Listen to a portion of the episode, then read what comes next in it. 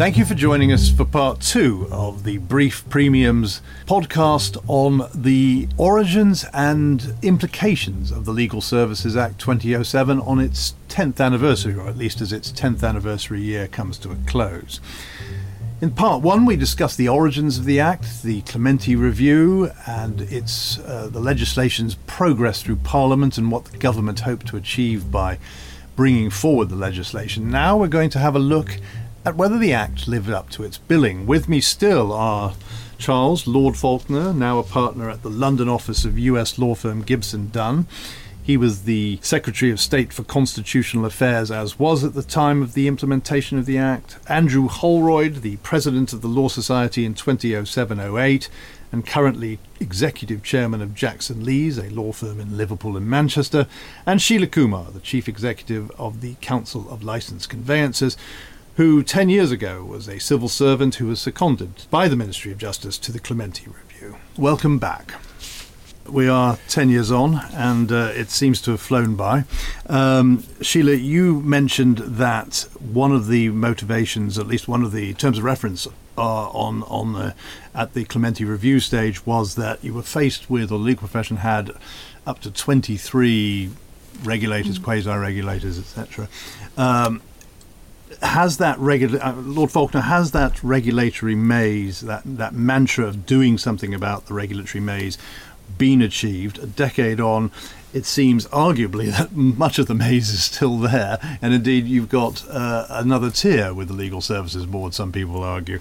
Has the legislation succeeded on that front of simplifying the regulatory maze? Simplified it to some extent, but inevitably, if what you are trying to achieve in uh, the reform is to allow different forms and different professions to work together and different people to work together, inevitably more regulators may get involved. I think there are less regulators now than there were before. But I don't think uh, the, the question seems to me to be does the maze of regulation provide a dampener on innovation? I don't believe that it does. I believe far from it. The changes that were introduced have been a promoter of innovation. I don't think it equally it provides any barriers to entry. Again, quite the reverse. I don't think it provides an additional significant cost that is not worth paying. So I think there's still some degree of complication.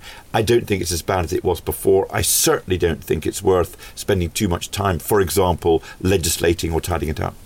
I think also, if I may, that I think the roles and responsibilities of the people within the regulatory landscape are much clearer. Mm. So one thing we found when we were sort of mapping the maze, as it were, was the kind of the number of handoffs potentially.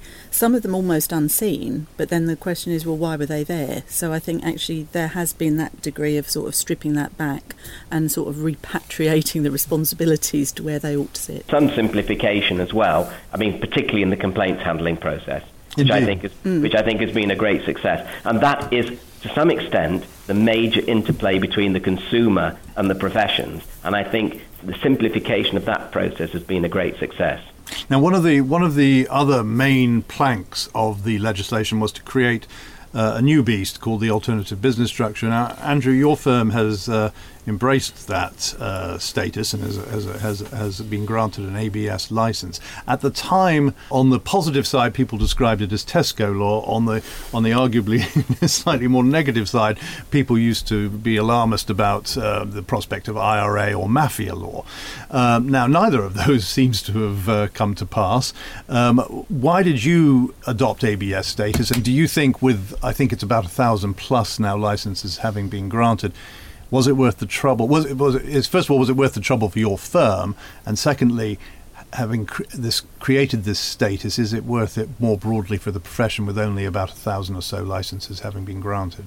Yeah, well, I think I think we're seeing a, a, an evolution, um, not a revolution. Um, we've seen. I mean, we went to become an ABS because we have two non-lawyer uh, managers. In fact, my CEO and my COO uh, are both non-lawyers and uh, our practice is a heck of a lot better from having them running the business.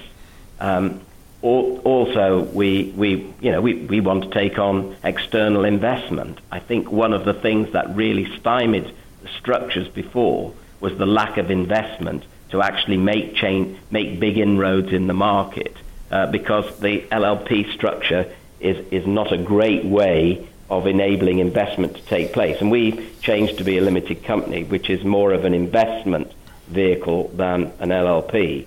So, but we're at the early stages of really developing this concept.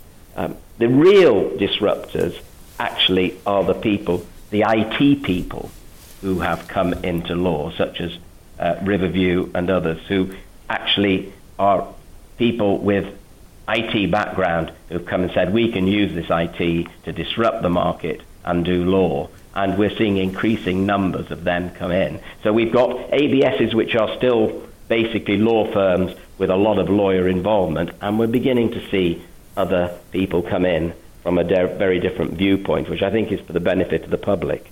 Now, Lord Falconer, what about uh, the other angle on ABSs, which was um, and has been, but uh, to a arguably lesser extent, the ability to float on to, for, for, public investment, non-lawyer investment in law, yeah. in law firms, and, and the ability of uh, of legal businesses to float on stock exchanges. And we've got uh, four firms in this country, three of which are on the London Exchange. Um, you are now a partner at a city law firm. Yeah. Um, is uh, is this going to be embraced? Well, uh, I mean, the, the, the, flotation stuff has not happened particularly uh, widely. I suspect the amounts of new money that have been brought into, for example, city law firms is quite limited because the model of city law firms by and large worked, and uh, the, the, the partners in the law firms didn't feel the need to raise new money, and their uh, clients were perfectly satisfied with the services that were being being uh, offered. I think what Andrew says is very significant. Yes, there's been some changes, but it's not been that significant. It's the IT possibilities coming down the track that are going to, I suspect, utterly transform the market. The idea of Tesco law is you can get your will, get your conveyance, get your divorce all done in a much more consumer friendly operation. The change in the regulatory framework, opening up the possibility of lawyers and non lawyers doing that together, coupled with uh, uh, digital change is the combination that is going to change the market, I think. And what we've done in the Act is provide the regulatory framework within which that is possible. And it happens at a time when people have got experience of that. Now, Sheila, um, could I just come on to you on, on, that point about um, the the possibility of being able to, for, as, from a from a consumer stroke client's point of view, being able to have much more bundled services. Um, you now work at the um, you're, you're, now the chief executive of the Council of Licensed Conveyancers.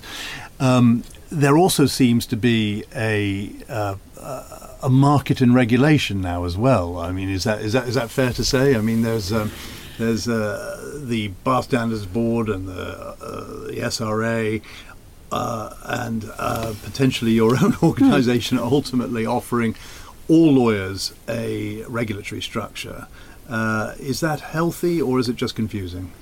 I think it's healthy. I mean, I think, sorry, just to go back a step, sorry. I suppose, to alternative business structures, I think it's worth, I suppose, reminding that under the Council for Licensed Conveyancers regime, actually external investment and non lawyer ownership were already permitted before the Legal Services Act. So actually, it was very useful to have a UK based model for those things.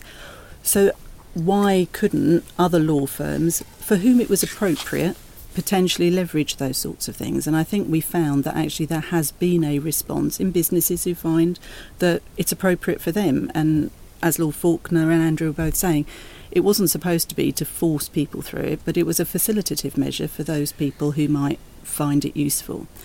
Um, I think the question about regulatory choice, in a sense, falls very much into that bracket. Firms will decide what is the best regulatory approach for them. We're very proud that we're a specialist regulator of conveyancing and probate we think there are absolute benefits in having a specialist re- regulatory regime, and some of our firms have seen that.